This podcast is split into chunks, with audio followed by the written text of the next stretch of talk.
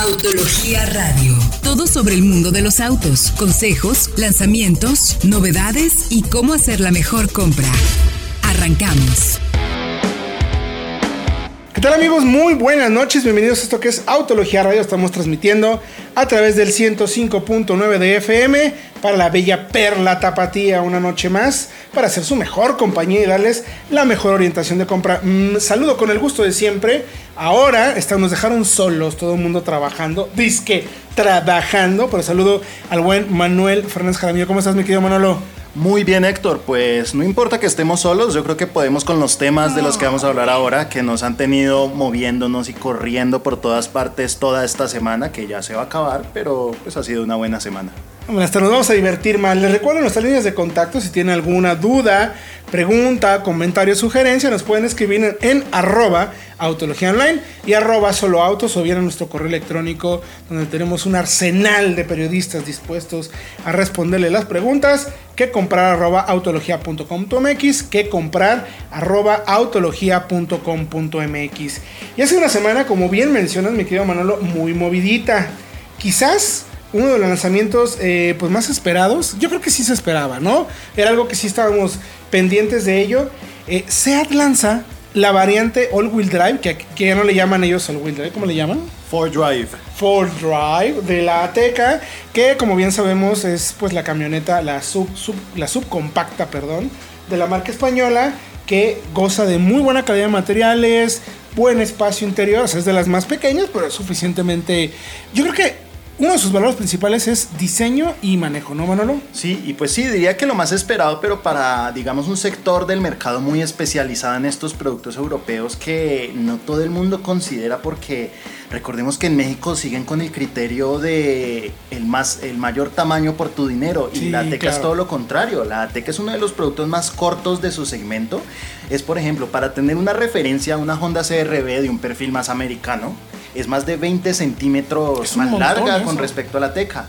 Ahora, la Teca sigue teniendo cierta versatilidad, o sea, es más maniobrable en ciudad para empezar, pero sigue siendo un vehículo amplio para cuatro, incluso cinco personas, sigue teniendo una cajuela decente, digamos que es un producto más equilibrado, pero un poco más orientada hacia ciudad, eso sí, sin perder desempeño. Y ahora con más razón, ¿no? Ahora con más razón. Porque... A ver, ¿por, ¿por, qué dices que ahora con mayor razón? Digo, voy a dar un par de datos rápido. Eh, el motor es un 1.4, 150 caballos que ya conocemos, 184 libras-pie, que ya también conocemos cómo se funciona este motor, es bastante efectivo. Ahora tiene, eh, cambian, me parece que cambian de transmisión, ya no es la DSG de 6, sino la de 7, o lo al dije al revés. contrario, porque antes, de, cuando se lanzó en 2017, usaba la, una transmisión conocidísima en el grupo Volkswagen, la, la DSG de 7 velocidades, doble embrague en seco tenía varias, digamos, versiones esta caja. Ahora, debido a que todas las versiones, y resalto, ahora todas las Ateca tendrán tracción integral, entonces usa una transmisión distinta, más robusta. Un cambio menos, sí, pero ya los, el, los dos clutch o embragues van, los dos clutches, eso es un plural. Clutches. No, bueno, los dos embragues van en aceite. Y esta, y esta caja ha demostrado ser más robusta. Entonces, sí, claro. Entonces yo creo que eso es una ventaja, sí, hay un aumento en peso, pero la teca sigue siendo muy ligera, o sea, sigue estando por debajo de las 1.5 toneladas, eso es muy bueno para el segmento, puede que acelere un poquito menos de 0 a 100, pero le da mucha más versatilidad para lo que es, que es un SUV, y además muy pocas opciones en el segmento tienen todas las opciones con tracción integral. Eso, eso es muy importante. Además, creo que a ninguna. Ver, ¿qué, qué creo que en ese segmento, bueno, la que tenía era la CRB que era caracteriza. Y ya no. Ya no lo tiene. CX5 tampoco, ya no. Ya no lo tiene. También lo llegó a tener Eh, RAV4. RAV4 que ya no lo ahora, tiene. no, ahora RAV4 tiene tracción integral desde la segunda versión más es correcto. accesible y de ahí es para correcto. arriba. Pero vaya, es una Sí. de mayor tamaño. Sí, Esto es- está como en la entrada del segmento que incluso hoy hablaremos también, por ejemplo, de la Jack 4 y digamos que sería como su rival más directo junto Sí, con la Suzuki Eclipse Cross. Sí, la Mitsubishi Eclipse Cross, la Suzuki Vitara Perdón, Mitsubishi. Jet. La Suzuki, si es que usted ibas a hablar de la Vitara Booster Jet que también teníamos en la lista, pero la Vitara Booster Jet es más pequeña, sí se Sí, puede traslapar un poco por precio, pero también es tracción integral, es cercana, es más de ciudad, también tiene un 1.4 turbo que es más corta. Ahí yo me quedaría entonces Sí. con eh, Suzuki S-Cross. Esa por tamaño está más cercana un poco a la Teca, ¿no? Exactamente, Pero a ver, sí. ¿qué ventaja tiene entonces alguien que quiere una camioneta de este tamaño, con esta dinámica, con este motor turbo, que tenga tracción integral. O sea, ¿por qué la marca decide ofrecer una tracción integral cuando pues vemos que en el segmento no es un tema? Bueno, es un valor agregado, justo nadie lo tiene.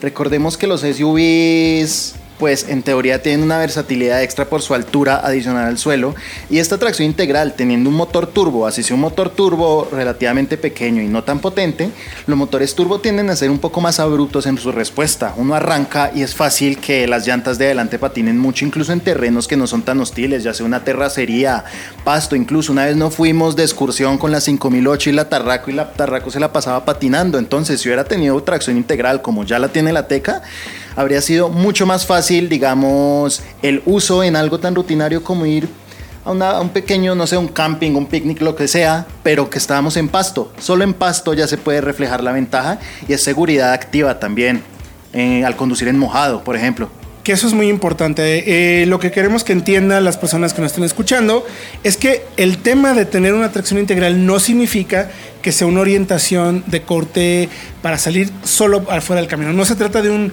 Jeep o unas de estas características para hacer 4x4 agresivo. No, es un tema más orientado a la seguridad. Por ejemplo, un camino de montaña seguramente tendrás una eh, capacidad de curva mucho más elevada, te dará más aplomo, sentirás más confianza.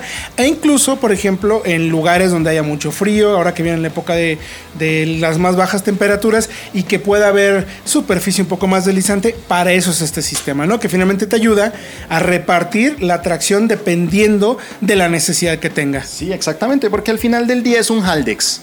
Es un Haldex, es un, es un embrague multidisco que, o sea, la, la teca funcionará 100% en modo de tracción delantera en condiciones normales y solo en caso de que los sensores que tiene detecten que hay una pérdida de adherencia, ahí sí transmitirá hasta un 50% al eje trasero. Es un sistema de tracción integral muy sencillo, pero que al final es útil para el tipo de uso objetivo de lo que es esta ATECA. Oye, a ver, entonces ahora vamos a ver la, la gama de precios y el rango de opciones. Todas son Ford Drive ya, es decir, tracción integral. Arranca la versión Style en 456.401 pesos, lo cual me parece un preciazo, ¿no? Sí, es muy bueno para una versión de tracción integral de un SUV compacto, porque para, pues si acaso lo más cercano son las RAV4 de entrada, pero es que recordemos algo, la Ateca no es solo, es solo de entrada por tamaño en su segmento, pero no por tecnología, ni por acabados, ni por equipamiento. Vamos a ver, tiene cámara de reversa, monitor de presión de llantas, Sistema de información y entretenimiento con pantalla táctil de 8 pulgadas, es decir, la consolita. Full Link para todos los teléfonos, con Apple CarPlay, Android Auto y un sistema que también se llama Mirror Link. Y climatizador de doble zona, además de los vidrios tintados, de 7 pulgadas, tela y luces principales, es decir, de halógeno. Que bueno, pues me parece que está más que perfecta por 456 mil pesos con motor turbo y tracción integral ya. ¿Qué versión sigue, mi querido Manolo? Pues ahí sigue la Excellence, que por cierto tiene un precio idéntico a la tercera versión, que es la FR. ¿Qué agregan? Pues por ejemplo, la Excellence ya es asientos en piel, rines de 18 pulgadas, luces completamente en LED y asientos con calefacción. La FR ya es un tema visual, cambia la piel de los asientos por molduras y agrega instrumentos digitales, cargador de celulares además de la apertura remota de la cajuela que ya es eléctrica en la FR. Y ambas cuestan 525.500 pesos. Me quedo con la Style, la verdad. Yo con la Excel, ¿eh? No, ¿sabes qué? Yo con la FR. Ah, perfecto. Bueno, pues pueden encontrar más información sobre el lanzamiento de esta teca y la versión Ford Drive, así para todas las opciones, que son tres opciones. Ya dijimos 450 a 525 en www.autologia.com.mx. Seminuevos Puente tira la casa por la ventana. Aprovecha los grandes descuentos que tienen para todos ustedes, desde los 5 hasta los 40 mil pesos. Seminuevos Puente te esperan en Avenida Lázaro Cárdenas entre Cruz del Sur y el Mercado de Abastos. Tecnología, autos, novedades, a bordo.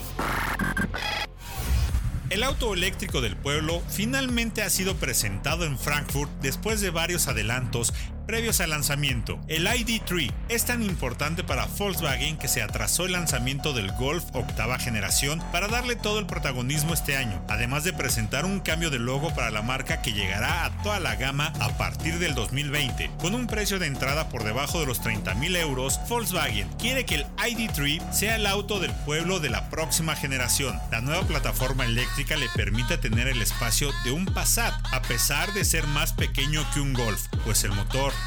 y la tracción van atrás. Tendrá tres opciones de batería, 45, 58 o 77 kWh, con autonomía de 330, 420 o 550 kilómetros, respectivamente, y podrá recargar 290 kilómetros de rango en media hora. El motor ofrece 201 caballos de fuerza y 229 libras pie de par, acoplado a una transmisión de una velocidad que le permiten alcanzar una máxima de 160 kilómetros por hora. Todos los controles son a mandos táctiles y los únicos mandos convencionales serán los de las ventanas y las luces intermitentes. Es el primer Volkswagen en el que toda la cadena de suministro tendrá emisiones neutrales de dióxido de carbono. También es el primer auto de Volkswagen eléctrico a la venta desde que anunciaron su plan de electrificación de 90 mil millones de euros. Es una evidencia de que realmente perseguirán este camino en grandes escalas y no como un producto de nicho como lo era el e-Golf. Tarde o temprano llegarán a todas las marcas del grupo exceptuando a Bugatti y Ducati. Por lo pronto, ya apareció un Lamborghini. Otras evidencias del empuje hacia la electrificación son el Porsche Taycan, Audi e-tron y el futuro Audi e-tron GT. Estamos de regreso en Autología Radio. Les recuerdo nuestras líneas de contacto por si tienen alguna pregunta, comentario, sugerencia, arroba autología online, arroba solo autos. ¿Dónde te pueden encontrar en Twitter, mi querido Manolo? Me pueden encontrar en Manuel-TCF, incluso en Instagram Manuel TCF. Dudas que tengan de compra, de coche, consejos, etcétera y el mío Héctor-Campo. Aprovechamos que estamos solos para hacer este programa completamente nuestro. Oigan, estuvimos hablando eh, ya de la llegada de la Teca for Drive, que es la nueva versión con tracción integral. Vean toda la información en autología.com.mx o si nos acaban de sintonizar, los invitamos que vayan a Podomatic o a Spotify o a Apple TV, iTunes, etcétera y busquen el podcast de Solo Autos donde les vamos a donde van a poder encontrar todos los programas, secciones, etcétera, de autología para que estén, seamos su mejor compañía en esta horita de tráfico o cuando ustedes quieran. Bueno, pues también el tema de los seminuevos es importante, Manolo, porque no solamente se trata de comprar autos nuevos. Recuerden que en solo autos tenemos, bueno, nos consideramos y tenemos la información para convertirnos en su mejor aliado a la hora de comprar o vender un auto. Somos el sitio más seguro tenemos muchos candados para ayudarles a ustedes a tomar una buena decisión de compra y sobre todo estar seguros de que son clientes reales los que compran y clientes reales los que venden. Entonces vayan a solo autos.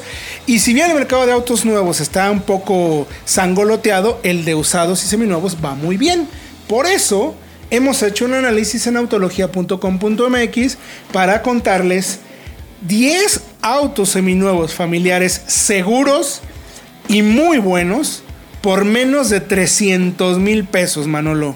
Pues sí, Héctor, porque mira, yo personalmente, y eso es un consejo que yo le doy a muchos, yo soy un fan de los coches usados, o sea, uno encuentra verdaderas gangas que no necesariamente te van a quebrar y te van a entregar mucho más por tu dinero, entonces nos vamos a ir por familiares seguros, por menos de 300 mil pesos, por menos de 300 que encuentras. Algunos sean subcompacto, muchos un poco básicos, entonces si quieres algo más familiar, más grande, más completo, más estable, más todo, pues aquí les tenemos unas opciones bastante buenas, opciones confiables, coches que tienen buen respaldo y algunos coches raros pero muy interesantes de esos que mucha gente probablemente no ha considerado. Pues arráncate Manolo. El primero en la lista, ¿cuál es? Es un segmento que puede ser que mucha gente lo haya, digamos, medio olvidado, pero no por ello quiere decir que no es un buen segmento. Exacto, es un segmento en declive. Aquí la única condición es que tengan una cochera grande porque estamos hablando del Chevrolet Malibu o Malibu, como quieran decirle, es un sedán de casi 5 metros, pero es que ya lo encuentran con 50 mil kilómetros o más o menos 50 mil kilómetros por menos de 260 mil pesos. Y pues es un auto que se lanzó en México más o menos a finales de 2015, ya no está a la venta nueva hasta hace unos meses apenas y se estuvo comercializando con motores 1.5 turbo unos 170 caballos o incluso un 2 litros de 250 caballos, ya sea con cajas de 8 o hasta 9 cambios por menos de 260 mil pesos, repito. Está bien. Es un auto muy amplio y ahí va esta, muy seguro, porque pues de eso se trata. Todos los Malibu tenían 10 bolsas de aire, o sea, 10. 10.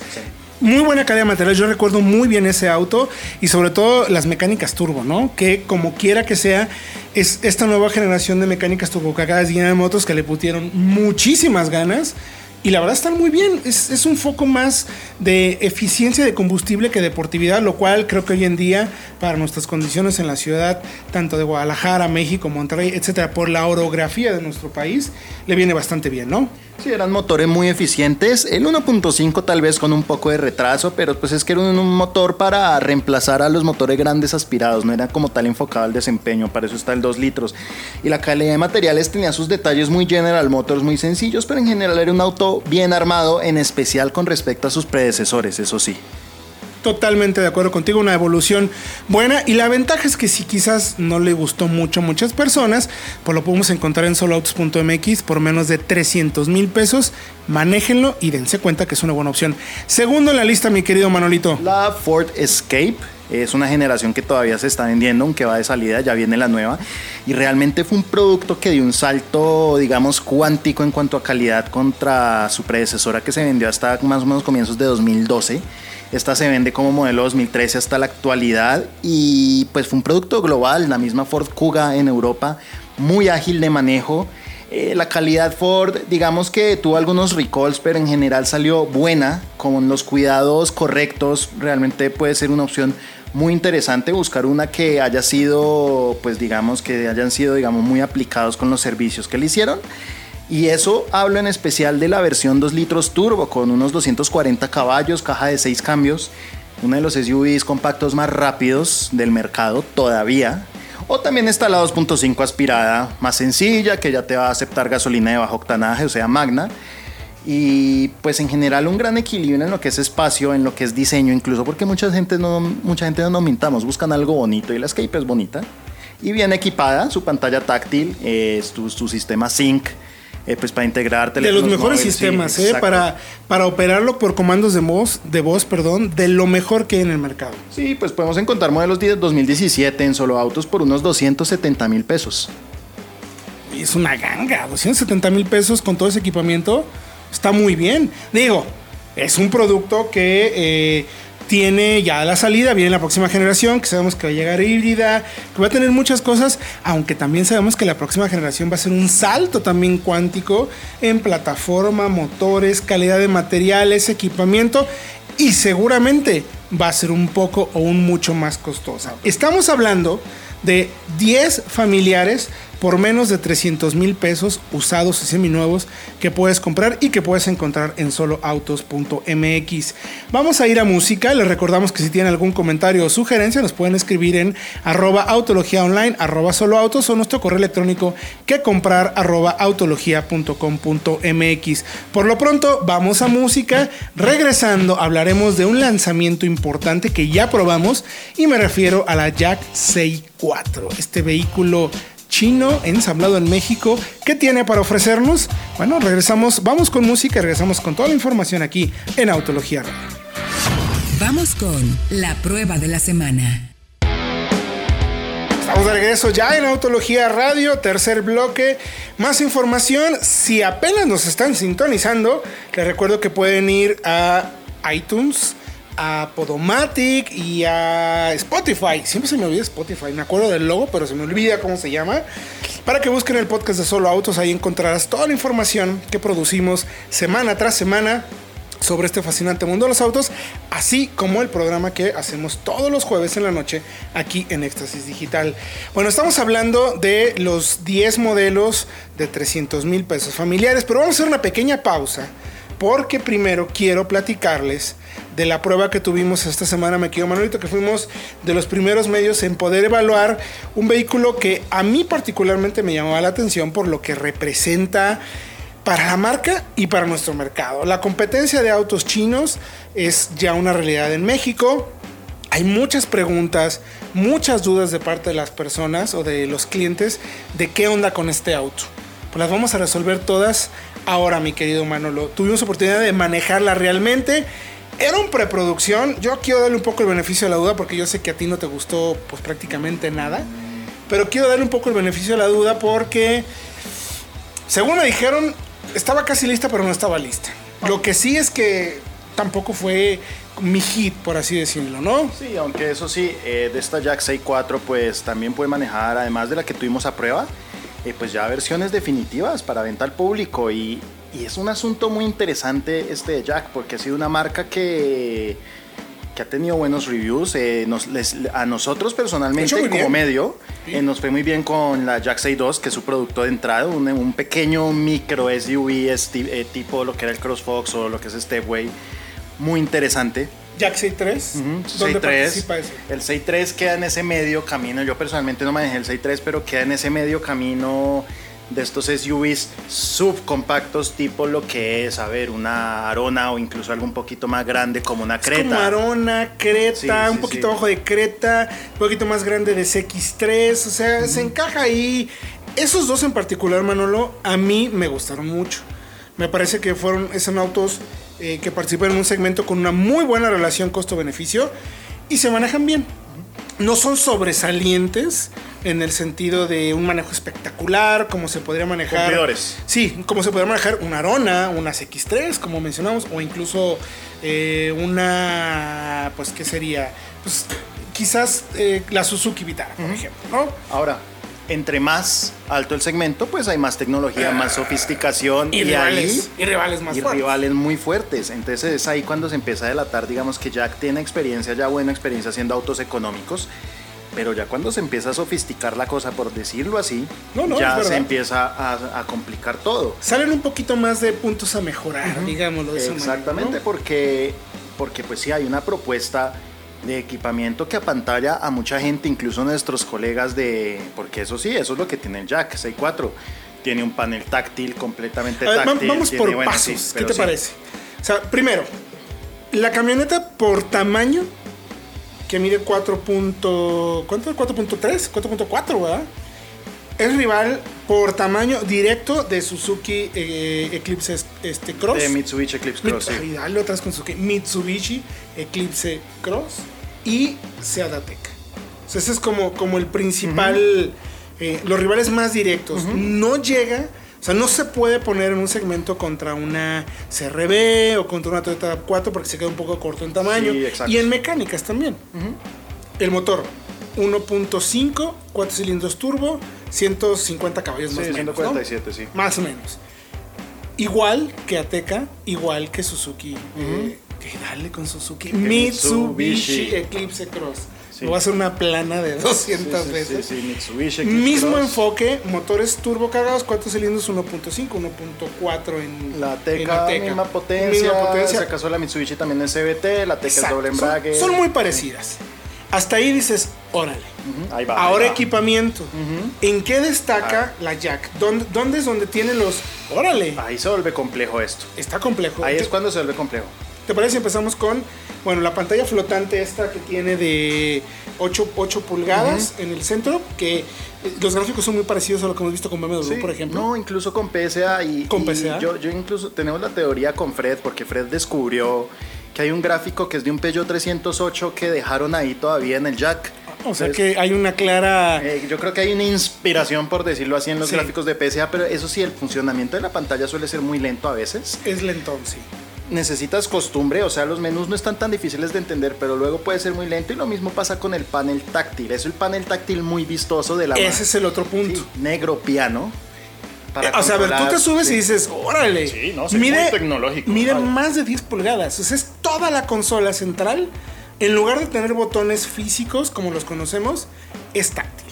Sí, y bueno, El sí, problema. es muy vistoso, pero Es muy vistoso, pero es lento. y no es funcional porque Cuando prende las en luces, carretera no encontramos en nuestra prueba ningún botoncito para subirle o bajar la intensidad. Exacto, es lo que se llama el reostato en otros países, que tú compensas el brillo de los instrumentos y prendes las luces de día, que se oscurece auto- automáticamente el panel. Exacto. Aquí logramos encontrarlo después, encontramos esos mandos, pero realmente no influye mucho. Entonces, si quieres ir en carretera con luces prendidas, muchas veces con los reflejos del sol, Sí, no, no se ve. casi que llevas el panel a ciegas. Entonces sí, es un panel muy vistoso en la Pero agencia, apantallante, ¿no? pero no es ergonómico y no es funcional. Los mandos del volumen son también táctiles, los, del- los de la climatización, y es una climatización que ni siquiera es automática. Entonces tienes una climatización básica, pero con unos mandos táctiles. Esas Es- cosas no es- tienen es sentido. Ahora, clúster digital también, configurable Opcional, con sí. opcional como mencionabas que tiene plena orientación en algunos algunos diseños de Seat y de Peugeot. Sí, de nuevo. Ahí viene. En la versión o sea, bueno, Connect. tenemos eso. En la la, versión full. Connect. La versión full. Sí, porque- luego, ¿qué otro equipamiento bueno? Es que es el sistema tema. de, de- Tiene un sistema que te ayuda a si vas a tener un accidente, de alerta de, de- de- de impacto. Sí, también la versión frontal. Connect. Bien. Tiene también eh, cambio de carril involuntario, También, abandono sí. de carril. llaman Exacto, eso todo es de la versión full. Exacto, estoy hablando de la versión full que fue la que tuvimos a prueba. Eh, alerta de punto ciego también, pues me parece bien.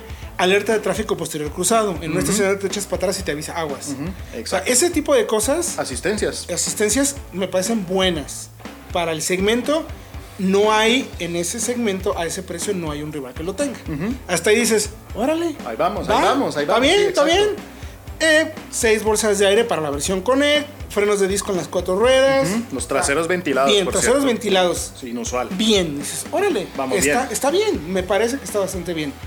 El tema es ya la puesta a punto de cuando lo manejas, ¿no? Que notamos, pues, ah, quizás mejoras, por así decirlo, Mira, ¿no? es que, Héctor, hay un tema. Conocen bien al mercado mexicano, se van a pantallar con esa cantidad de accesorios porque incluso en la versión básica lo pensaron así. Yo antes de irme a la parte técnica, voy a mencionar rápidamente que la versión de entrada, por casi 400 mil pesos, tiene cámara de 360 grados todavía, todavía tiene este panel táctil en el centro, tiene accesorios, pues justamente de apantallar, pero tiene dos bolsas de aire y por 400 mil Eso, pesos. eso no lo entendí, Manuel. ¿Por qué 400 Dos bolsas de aire por 400 mil pesos, eso sí me hizo ruido. También me hizo ruido que el volante no tenga ajuste en profundidad. Ah, uf. Eso, eso tampoco Mira, lo entendí, la La verdad. posición de manejo es de un coche de la mitad del precio, solo porque que el volante no se ajuste en profundidad te condiciona Se todo. condiciona y mucho. No es realmente muy cómodo. Es, no es como en ese sentido. Los asientos me hubiera gustado un poquito más firmes, mejor mullido. Sí tenemos eh, piel sintética en toda esa versión, que, no el está mal. tablero. El espacio está bien. Eh, discuté yo un poco con, con Fred ancho. sobre el espacio. Eh, hacia, hacia arriba. Hacia arriba, perdón, tienes buen espacio Sí, para cabeza. y a lo largo, Para pero- hombros es un poco apretadito. Sí, para hombros es angosto, pero a lo largo está bien, porque también hice unos kilómetros atrás y está bien. La cajuela 520 litros, en el promedio 10 más que Ateca. Bueno, que ahora Sí. son un poco más porque se reduce por la tracción integral que mencionábamos. Eh, En la y, Ateca, sí. y ya. Y ya, o sea, nada más. Eh, luces de alumbramiento en curva también. Y LEDs de diurnos. O sea, hasta ahí estamos bien. Donde ya nos hace un poquito de ruido es en el tema dinámico.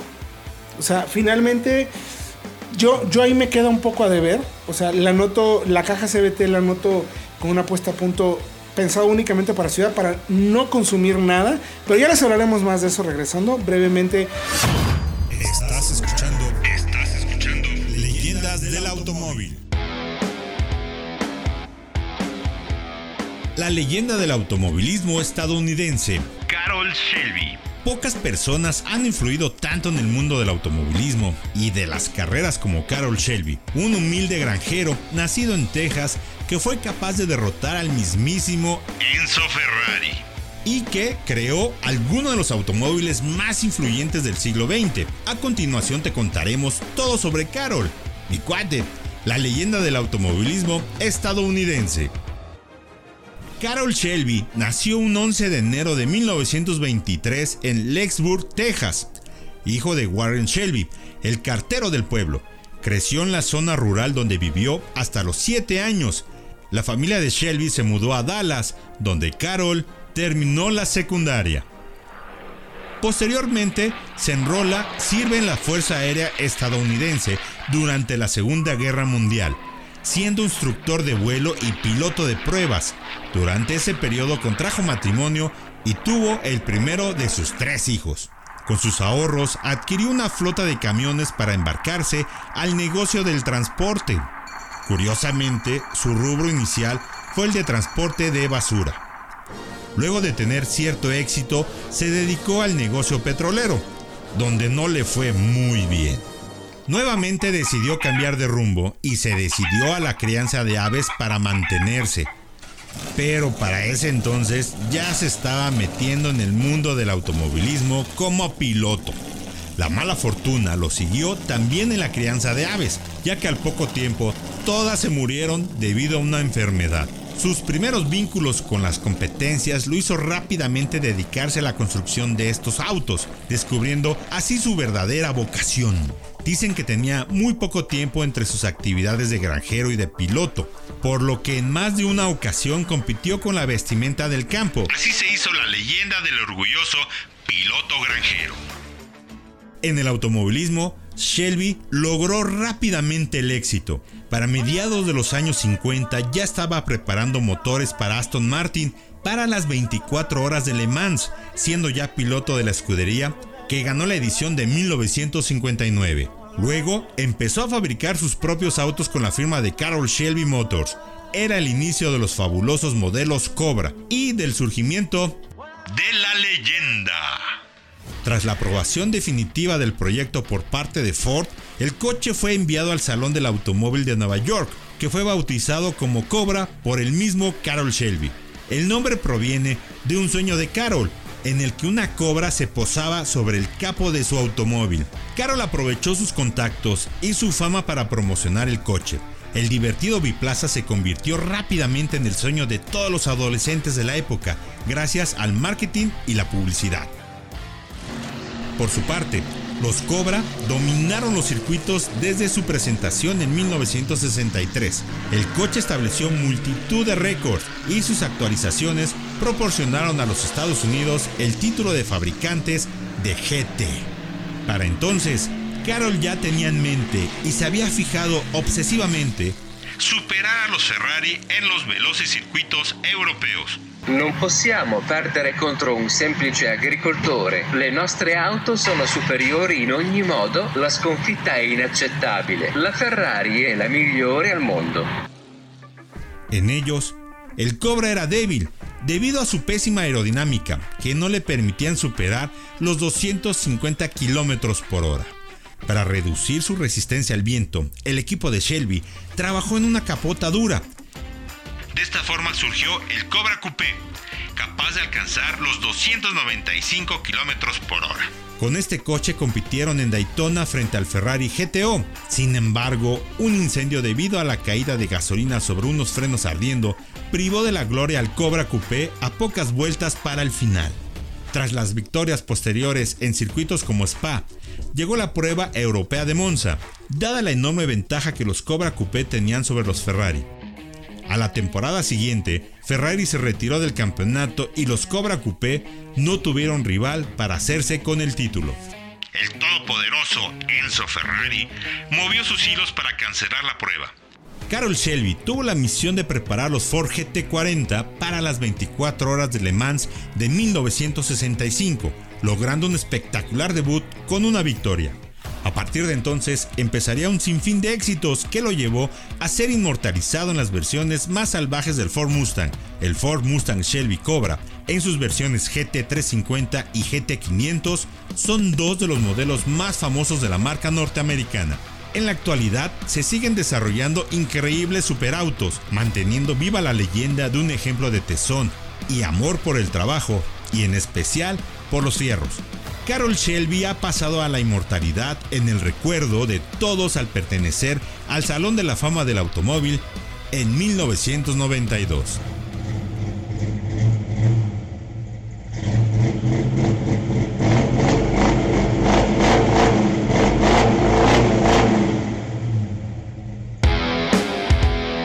Oigan, pues padrísimo, piensen, cuéntenos a ver qué les parece este tipo de podcast que vamos a hacer sobre las leyendas del automovilismo.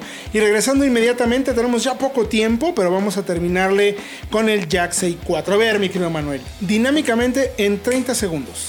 Pues mira, mucho equipamiento, pero en la parte técnica les falta. La suspensión se siente tosca, se siente económica, el control de la carrocería realmente no es bueno, mucho balanceo. La caja CVT con muchísimo retraso, tanto que aceleró en más de 13 segundos de 0 a 100, que es, turbo. que es impropio para su potencia y para su peso, o sea, debió de acelerar al menos 2 segundos, 3 segundos menos de 0 a 100, y eso pues la compromete en adelantamientos. Frenos bien, Suspensión muy regular, motor caja muy regular, e insonorización yo diría también bastante regular, pero trata de compensar en equipamiento, pero yo digo debería costar unos 50 mil, incluso 80 mil pesos menos. Fíjate, yo creo que es justo. eh, creo que en el mercado hay clientes para todo.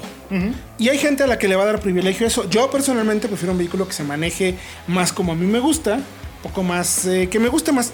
Sí, que, que- que me transmita un poquito más de control. Porque finalmente sí es una camioneta. es seguridad al final. Es suave. Es muy suave y creo que en ciudad. Eso sí, ¿eh? En ciudad, bache que pasé, bache que ni me di cuenta.